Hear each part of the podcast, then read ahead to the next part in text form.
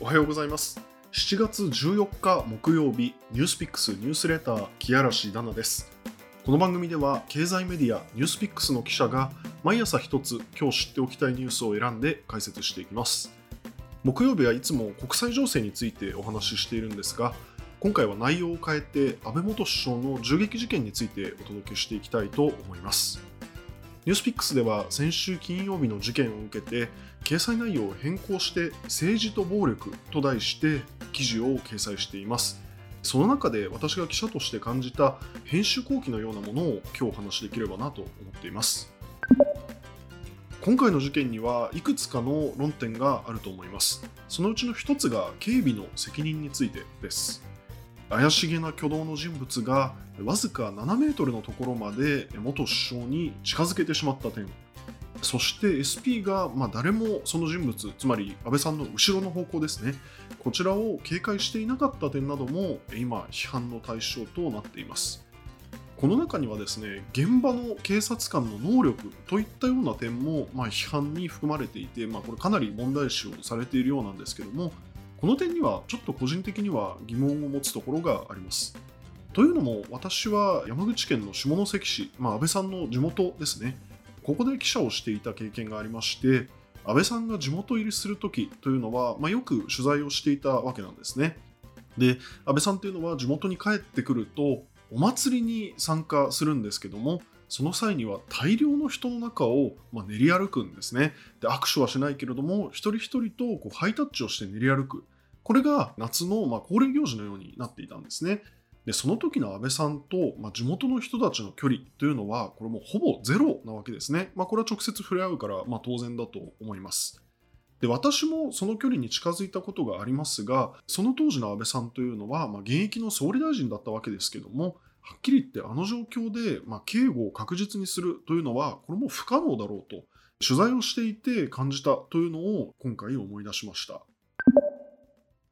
まあ、安倍さんはそのお祭りの後、例えば地元の焼き鳥屋に行くというのが、これ毎年の恒例にやはりなっていたんですけども、そこでも食事の途中で2、3回こう出てきて、その店の周りに集まっているこう支持者に手を振ったり、というのも、これももう恒例で毎年行われることになってたわけですね。なので、もしもあの場に安倍さんの命を狙っている人というのが、まあ、いてしまった場合には、毎年同じ行動をとって、有権者と近づくというようなことをやっていたわけですから、まあ、狙おうと思えばきっと狙えたんだろうなと、今になって思う部分があります。まあ、だからですね、まあ、何が言いたいかというと、これは現場の警察官というよりも、警備体制全体の問題なのだろうというふうに思います。まあ、言い換えるなら、今まで事件がなかっただけで、この日本において政治家を狙える機会というのはいくらでもあるということを意味していると思います。ここは、まあ、今、警察庁がすでにそういった動きをしていますけども、体制を根本的に見直す必要があるんだろうなというふうに今回感じています。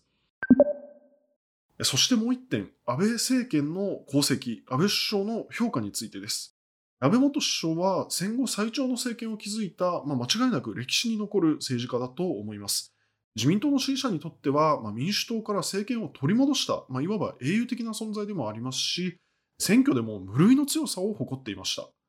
まあ、外交安全保障という観点で言うと、やはり集団的自衛権の一部行使容認と自由で開かれたインド太平洋戦略という、この2つが安倍政権の大きな足跡というふうに言えると思います。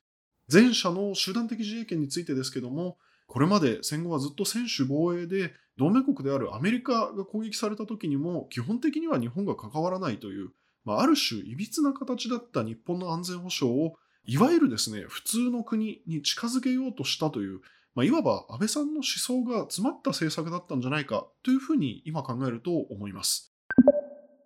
そして後者の自由で開かれたインド太平洋ですけども、これ大事なのはアジア太平洋ではなくてインド太平洋であるという点なんですね。これは安倍さんが持ち出してきた、まあ、非常に独特というか、まあ、画期的な概念でもあったわけです。まあ、これどういうことかというと、アジアという概念をこの太平洋地域に留めるんではなくて、インド洋まで拡大していこうという考え方なんですね。トランプ政権でアジア政策の中心を担ったマット・ポッティンジャーさんという人がいるんですけども、この方が最近ウォール・ストリート・ジャーナルで次のように寄稿して述べています。安倍氏はアジア太平洋という言葉が中国を中心とする東アジアを想起させると分かっていた。人々がもっと視野を広げ、地域の概念的な中心には中国ではなく、インドのほか東南アジアの若い海洋諸国を含むより壮大な絵が描かれることを望んだ。地理的に中国に対抗するだけではなく、安倍氏はより魅力的な価値観を掲げて中国の権威主義や国家統制主義モデルにも対抗しようとした。以上です。インドなどを巻き込みながら中国と対抗しようという安倍元首相の考えが当時孤立主義を深めていたアメリカの戦略にも大きな影響を及ぼしたということが言えると思います。ポッティンジャーさんはこの安倍元首相の発想がなければ今あるクアッドといった枠組みも生まれなかったというふうに述べています。ここまで直接的にアメリカの外交戦略に影響を及ぼした日本のリーダーというのは、まあ、近年で言えばおそらく安倍さんだけなんじゃないか、こういうふうに思わざるを得ません。内政をめぐっては、まあ、様々な不祥事であったり、議論を巻き起こす政策を推進したため、支持が厚い一方で、強烈に嫌う人もいたというのが安倍政権の特徴でもあったと思います。しかし、外交の面では今言ったようにですね、日本の存在感を示したというのは紛れもない事実です。こうした歴史に残る政治家が、まあ、正しく評価されるのではなくて、こういった銃弾によって倒れてしまうというのは本当に残念でなりません。さて、今回は安倍元首相の銃撃事件について話してきました。ニュースピックスでは引き続き政治と暴力、この特集を総力で展開しています。こちらもぜひご覧いただけると嬉しいです。以上、ニュースピックスニュースレター、木嵐ダナがお届けしました。明日は須田桃子記者がサイエンスの話題を解説します。それでは皆さん、良い一日をお過ごしください。